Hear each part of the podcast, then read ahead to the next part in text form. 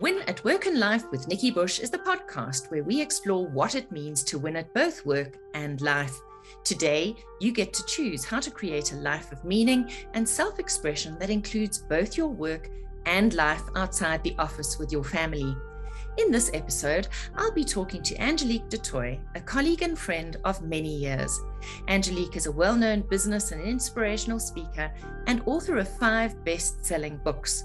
From the first time I heard her speak, I have remembered this line You win or you lose by the way that you choose, which is so very closely aligned to the purpose of this podcast. Angelique is an extremely poised and successful speaker, author, and business owner. You would never know that she started working at the tender age of 14 after a very tough childhood. This eloquent and articulate woman earned her degrees from the life of hard knocks rather than university and will be sharing some of the important lessons she has learned along the way.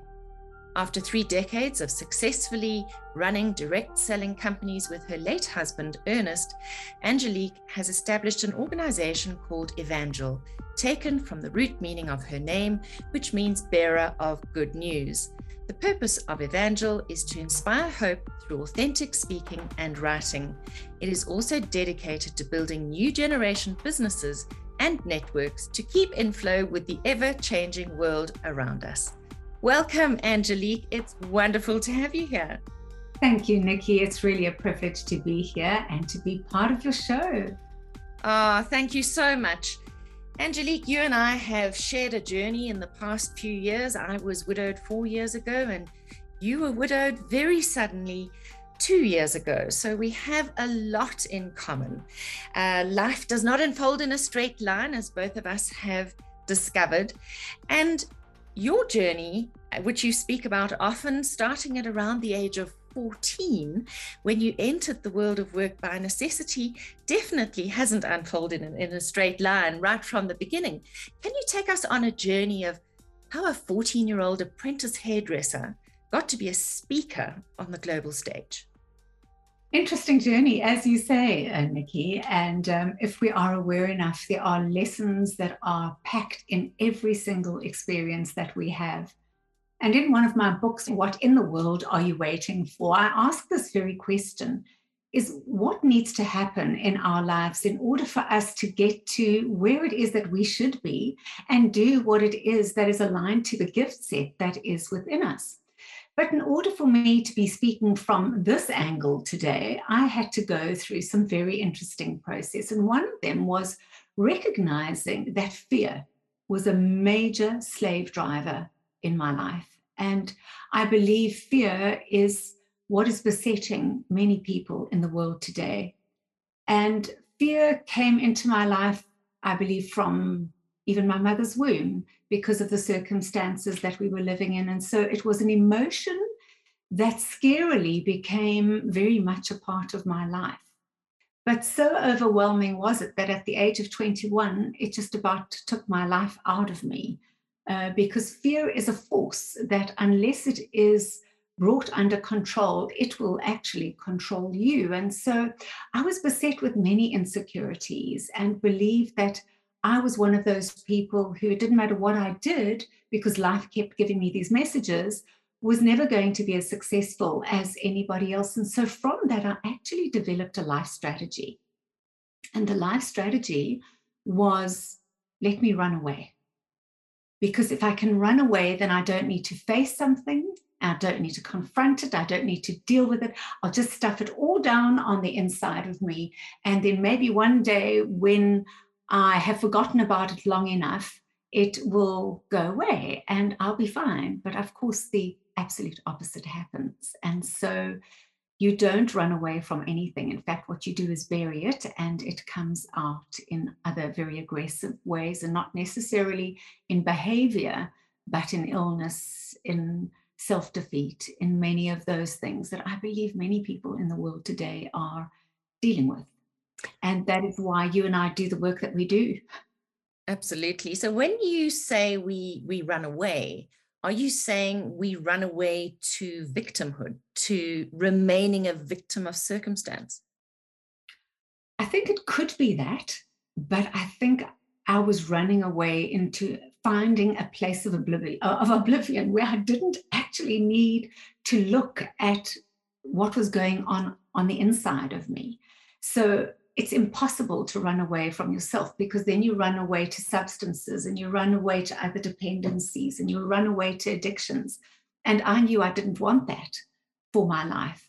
And so it was only when I started confronting myself through a very potent woman, a very spiritual woman, a very aware woman who accessed my life and who held a mirror up to me to say that the reason you are having all of these meltdowns in your life is because you have not confronted what is confronting you.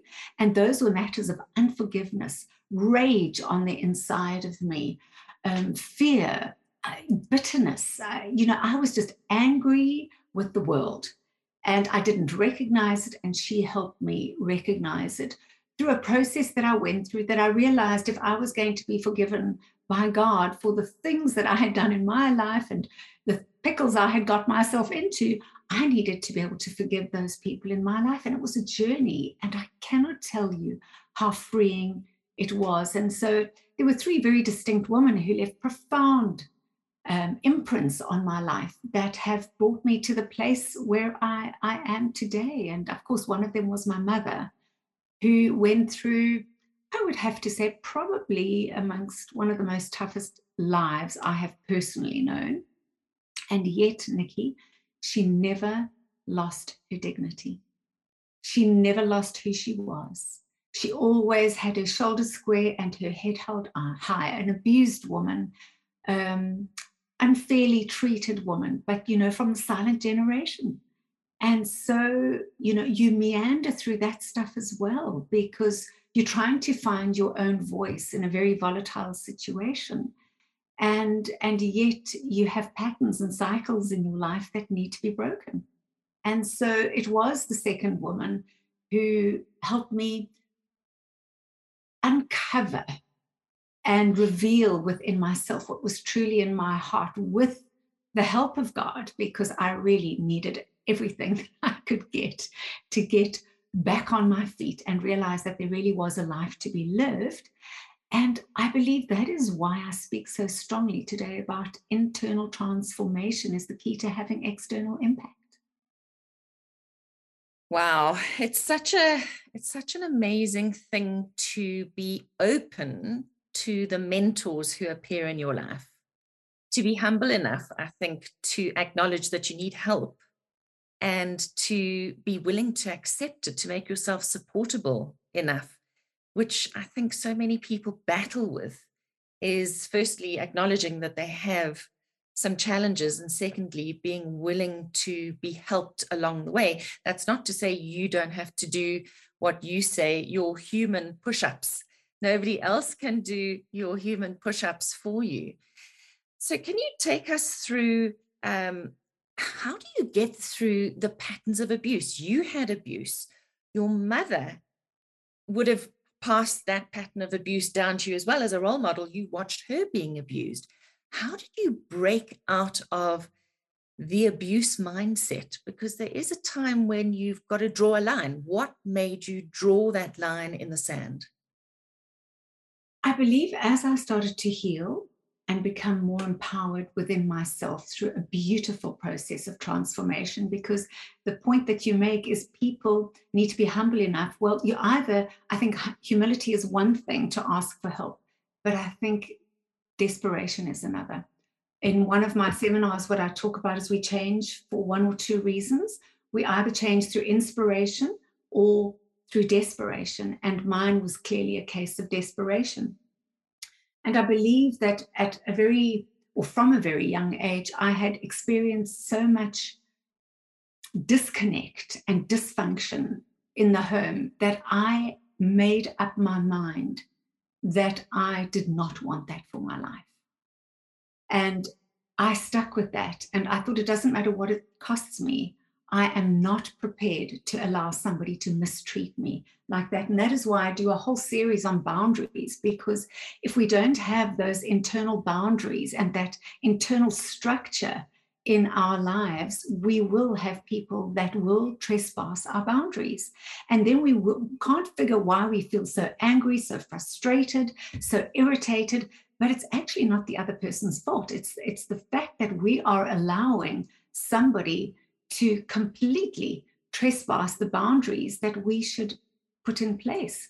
And yet, I will say, on the other hand, is that can become a very masculine way, like putting on your battle gear. And I know I did this for years is don't take me on because, and as a woman, that can be very frightening for your male counterpart. And so it took me a number of years to realize that I could be just as authoritative, just as powerful, but just as beautiful in my feminine energy if I did it the right way. And I think that's often the conflict women in business have today is we feel that in order to be successful and authoritative and run an enterprise, that we've got to be, you know, firm and tough and masculine. And actually we need to be completely the opposite. And so that's how I discovered the real woman on the inside of me, that I could actually be far more influential in just being who I am instead of trying to pretend to be a stronger person than I was. So you have always espoused you win and you lose by the way that you choose.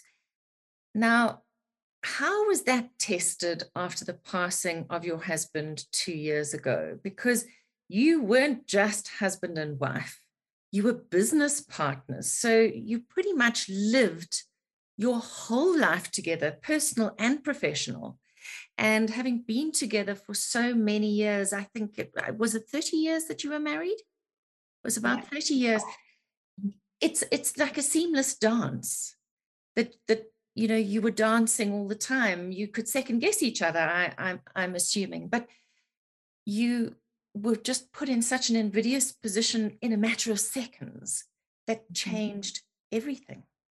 Mm-hmm to be fair, Nikki, I was challenged on everything I had ever written about, spoken about, believed, trusted in. It completely rocked my world. I just could not fathom how I was going to choose after such devastation. And, you know, you know exactly what I'm talking about. And at this juncture, I just want to say that a lot of the coping mechanisms that I learned and, and the growth through the pain that I learned was from you. You were exceptionally generous in sharing your own experience with me personally, you know, and um, what had helped you. And so I really appreciate that because at times when you feel like all of the seams are coming undone and you, the glue is not holding anymore and you're becoming thoroughly unstuck, uh, you just go back to what is my why? Why am I here? If I have a pulse, I have a purpose. So I must be here for a reason.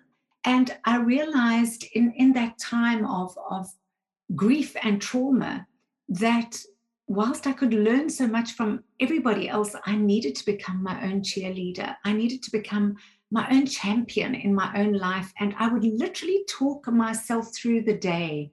You have to get up out of bed now you have to get dressed. You have to have a focus today. And first of all, it was just baby steps. And, you know, I think with baby steps, eventually those steps become a bit bigger. And, and then each day you have a victory, you enter the next day uh, with a mindset of victory. And so it really was a, a slow process. I'm not going to say it happened overnight, but I held myself accountable. I held myself accountable by going back and reading what I'd written about. And so I, I held myself daily to a different aspect of something that I knew I needed for that day. And that is why I'm doing this podcast channel, Spirit, Soul, and Body, because if your spirit, soul, and body aren't in alignment, it's like trying to sit on a two legged stool you'll fall over. So each day I would say, okay, today we're really going to work on spirit. And then by this afternoon, we're going to get into my mind, my will, my emotions, which is my soul. And then I would do some exercise and eat correctly and sleep properly. And so it just was a, a, a, mechanism I built around myself, a process that I, I started to realize worked for me. But oh my goodness, I had to dig deep in order to get there. You wrote a book called Turn It Around, which I think, under the circumstances, was quite prophetic. And that was written many, many years ago. And in a sense, you were called once again to turn it around in your life. And you had to turn it around in deep isolation. Can you tell us where you found yourself after the loss of your beautiful husband? Well, you know, um, we partly lived in Italy. So, being permanent residents, uh, I needed to go back to register his death. And I had made up uh, my mind that I was going to just go for six weeks, do the registration to come back and sort out what needed to be sorted out in South Africa. But of course, none of us knew that COVID was going to come on Italy the way that it did. And so I didn't even get a look in at an opportunity to get back because before I knew it, we were all in major, major lockdown way before the rest of the world was. And so, what started off as a six week journey ended up in 10 months of isolation with little hints of being able to go out now and again. And so, not only was I dealing with grief and trauma, but total isolation. And it's interesting that you that you raised that book, Turn It Around, because that actually became a mantra for me, where I would say to myself, you're going to have to find strategies to turn this around. You're going to have to get connected to the outside world in a deeper way than you have. And so I, interestingly enough, am relaunching Turn It Around because of COVID. It didn't have the run that it should have had. And because it is a very prophetic book, I did not realize what I wrote in that book is what is happening in the world today. And so I am releasing it in a digital format. Uh, because when I reread it, I thought there is so many nuggets and truths here that will help women in their homes, in the workplace, in their relationship. And so I had to get to a place where I said to myself, Angelique, you need to own these emotions. You need to own your pain and no longer pretend that it doesn't exist. The only way you're going to turn it around is to first own it. And then I also realized that I needed to give expression to my pain but I didn't want to lose control over it. In other words, I didn't want it to control me. And so it was a very fine balance of acknowledging that I was in pain, but finding a way of how I could deal with that pain so that I didn't go into depression, so that I didn't go into, you know, crazed anger at this almost unfair action that had happened in life. And I think, too, on the softer side, um, it was reflecting on deeply appreciating the people in your life, living in the moment, being so aware of that person in your life. Because when you've watched somebody struggle for breath, you realize you cannot go back in time, you can only go forward. And it made me realize that to move into my future, I needed to maximize time because I couldn't recreate it. And so it was an interesting journey for me. Wow, what a, I hate to say, scary thought of being alone through your grief. I was in the exact opposite situation where my husband died pre COVID, two years pre COVID, and I had so much physical support of real live people in my space. And I often wonder how one makes it without that. And so you had to dig really, really deep on your inner resources to wake up every day and not have people arrive with food and flowers and well-meaning support and you know everything that goes with the kind of ritual the normal ritual after someone passes that for a good sort of 6 to 12 months people will pop by. People will invite you out for coffee and tea and lunch and supper, and they don't want you to be alone. You were forced to be alone. You were forced into such a deep isolation. You actually had to sit with your grief. You couldn't avoid your grief, which on some levels must be really constructive, but in another way, quite frightening. Nikki, I had to find joy in the war I was facing for my future. I knew that in that moment in time, or that duration of time, that if I didn't find my joy, I was going to lose my strength. And so I needed to find joy in a war because it was a war. It was a war in my mind. It was a war in my emotions. It was a war in my body. I had physical symptoms in my body that showed me my body was under severe stress.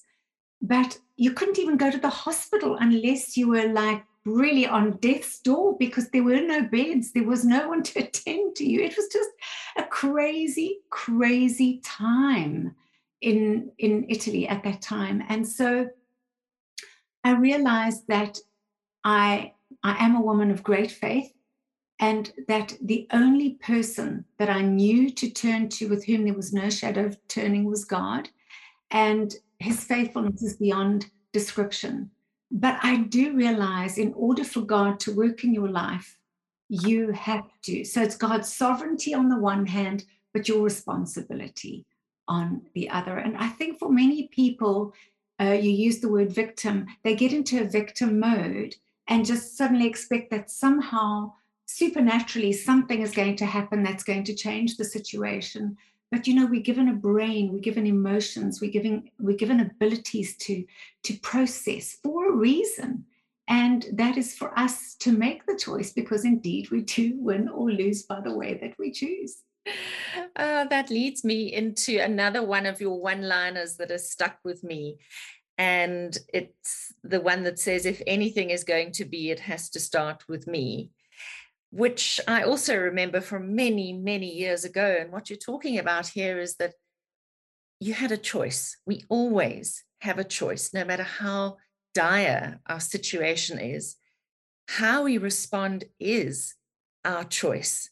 And you chose to use that power of choice to shift yourself out of fear one baby step at a time, no matter how difficult it was. And you mentioned, you know, how you used to get out of bed in the morning and have to tell yourself what to do. I remember that distinctly, writing myself little lists in the first two years of becoming a widow of it said, wake up, get dressed, put on makeup, eat breakfast, take vitamins. And every time I could tick something off the list, it was a victory. Mm-hmm. It was a step forward in this kind of insurmountable sea of pain and lack of control. I think, you know, we, we so want to be in control. Mm. And one of the first lessons I learned after my husband's death is that control is really quite an illusion. Mm, totally. And your life was quite planned. You were in direct selling. And if mm-hmm. I remember direct selling, in my years of direct selling, your calendar is is up and running before the year even begins of when your launches are and your launch events. And you and Ernest did such colorful, exciting launch events in your companies. You dressed up, you had themes, you were all in. And you know, I, I, I look at that and I think, wow, that was a carefully planned reality. And that carefully planned reality of yours came crashing down. Mm-hmm. And your life was changed forever. And it doesn't remotely resemble your life before anymore. And yet there's a joy, there's a radiance in you, there's a richness that you're starting to experience in your life because you've chosen to step into a new adventure. Mm, thank you for saying so, Nikki. Um, it's a fundamental belief of mine that we are all only one decision away from making a change. And that is why I'm so strong on you win or you lose by the way that you choose. And, uh, you know, direct selling for me gave me many opportunities. It gave me a window into the world. And a lot of what I learned in that business realm, I was actually able to apply to my life even in these times because, you know, to re-emerge because you know what it's like to hibernate to get absolutely compressed by a situation where you think the end has come for yourself i mean you that was actually really what i thought in the very early beginning i just well maybe my, my life has come to an end because as you say it it just everything that I knew in my life just stopped. One loss of breath. Yes. You know, we yeah, talk I about call it a full stop. It, it, you know, your life became a, it, that moment was a full stop moment in your life. Exactly. You know, you speak about control being an illusion. I, I have watched someone not be able to keep their own breath in their own lungs. We can control nothing. The only thing we can do every day is just live with deep, deep gratitude because life is full of uncertainties. Life is unpredictable. You know that as well as I know that. I mean, you can be going along swimmingly one day, and the next day, your life is taken on a completely different trajectory. And so we have to turn it around more than once. And I, I love that you said we were all in because um, in my book, What in the World Are You Waiting For? One of the chapters is called You've Got to Be in It to Influence It and you know your your uh, wonderful podcast channel is called win at work. And i often say to women that i speak to in in conferences is you know are you in it to influence it? In other words are you in your work or do you just go to work? Mm. are you in your marriage or do you just have a marriage are you in your parenting or are you just a parent? And you know, that list of questions can go on forever. And if you really want to influence your own life, you've got to choose which horse you want to saddle and ride it very well, deciding that if I'm on it, I'm going to be in it. And um, and and for me, that's a great key to overcoming some of the challenges that we we face in life. I think what resonates for me is when you say be in it to win it. Uh, and the saddle story is that we're actually on a process of self discovery all the time. That's mm. the adventure, actually, is our evolution, is mm. our sense of becoming, that everything that is put in our way, everything that happens to us, everything we agree to dance within our lives is an opportunity to learn more about who we are, the gifts we bring into this world, and how we're going to express those gifts. And if you can commit to your own journey of self discovery, it makes even the hardest things perhaps interesting. Um, mm. If you're curious enough to wonder where these things might be taking you. But that's a leap of faith, I guess. It is. It is. But, you know, I love the way that you use the word curious because for me, that has been a large part of this reemergence is remaining curious. What is left for me? What is there for me still to discover? Who is it that I could connect with? Who is it that I could collaborate with? The possibilities are endless, but in order to take advantage of those in the right sense, you've got to find some courage. You've got to find some inner grit. You've got to be able to say, I know my why, but I also know my lie and my my lie is going to stop me from getting to where it is that i know i need to go to. And my why is going to get me there. And so it really is about saddling the horse of your why and leaving the lie of your life behind. Because the lies that i was finding that were filtering in was this is the end of your life. This is the end of the road. This is the end of your journey. And that's simply not true so, you know, it's like a metamorphosis that's taken place now because now I have an additional two years of deep, wonderful experience. It sounds difficult to say wonderful, mm. but I have learned lessons in these two years that I would never have learned if I didn't go through the experiences that I went through. And so life is a fascinating journey. And, um, you know, I'm, I'm all in. I'm really all in you're all in because you want to spot the gift, experience the gift that has come. And I think so many people, when terrible things happen, shocking things happen in their lives, can become so buried by the circumstances that they can't see the collateral beauty in the collateral damage. And yet, there is always a new beginning after an ending. And I know mm. that sounds so um, it sounds so difficult to accept, you know, when something has been so final and when a really good chapter has ended. You know, you had a long and prosperous and loving and celebratory chapter that, that was drawn to a close in a very sudden and unexpected way. And yet you still have a whole nother lifetime ahead of you. Mm-hmm. You know, I, I look at you, I look at the way you've lived your life, I look at the way you're living your life today, and I'm so excited for you about the prospects in the future and the future that you are co creating. How did you consciously establish connections with the world during this time of isolation in a foreign country? What did you you actually do? Some of the practical things that you did to make sure that you kind of stayed connected to that mm-hmm. outside world personally and in business? I had to keep reminding myself of something that I've lived believing for a long, long time, and that is that most people stop at the start. So we have an idea that we need to be doing something different, but we stop at the start. And why do we stop at the start? We stop at the start because usually we feel defeated and therefore we become depleted. And I think death of a loved one can do that in your life.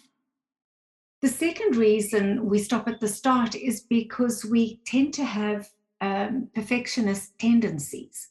So we don't start because it's never the perfect time, or we start but we never finish something because it's never quite perfect. And I was faced with a very real temptation. And the temptation was that maybe I'll just spend the rest of my life lying in a hammock, forgetting that, that there is a world around me and just hibernate for the rest of my life. That was my my life strategy. Let me just run away and go and do something that doesn't force me to have to face all of, of this. Um, but of course, I realized that I have a purpose and again reconnected with myself practically, internally, to say, Why are you here? So one day, my son said something very profound to me, and he said to me, Mom, I know that this might be a very tough statement to make. He said, But on that day, two people didn't die. And it caused me to look inward again and to say, maybe I'm living, but not really. So maybe I'm just merely existing. And I think what he was saying to me is, I'm not seeing in you the, the mom, the woman that I saw before. And so it led me on a journey of saying, you know, uh, rather than hibernate, uh, rather reconnect with who it is that you are and why you are alive and what is it that you can do again in your future with new eyes, with a new heart, with a new mindset. And so the only way I could reemerge initially was online because that was all that was available to me. And, and that took me back to my why and, and my purpose. Um, because I believe that every single one of us have a gift set that is detailed in our individual DNA. And I had to redirect myself back to what I knew I was good at, to what I knew I was born to do, to what I knew gave me satisfaction. And what gave me satisfaction was helping other women. Because of the three women upon whose shoulders I stood, I made a commitment to God at the age of 21, where I was somewhere between merely existing and contemplating death, and He saved my life. And I made a commitment to him that I would never overlook a woman at the crossroads of her life. And that took me back to my why. And, and that's why I went um, online with, you know, recreating new branding, doing a podcast channel. I'm working on a whole series of ebooks. I am uh, reinventing Turn It Around digitally. So there's a lot of very interesting projects that I am, am working on. And what I really want to say to your followers today is it is quite extraordinary what happens when you make the choice to make a change. All you need is one decision and the courage to act on it. And it was as if the Red Sea parted and an enormous amount of opportunity rose up to meet me. And so I believe that it goes back to you have to believe before you can receive.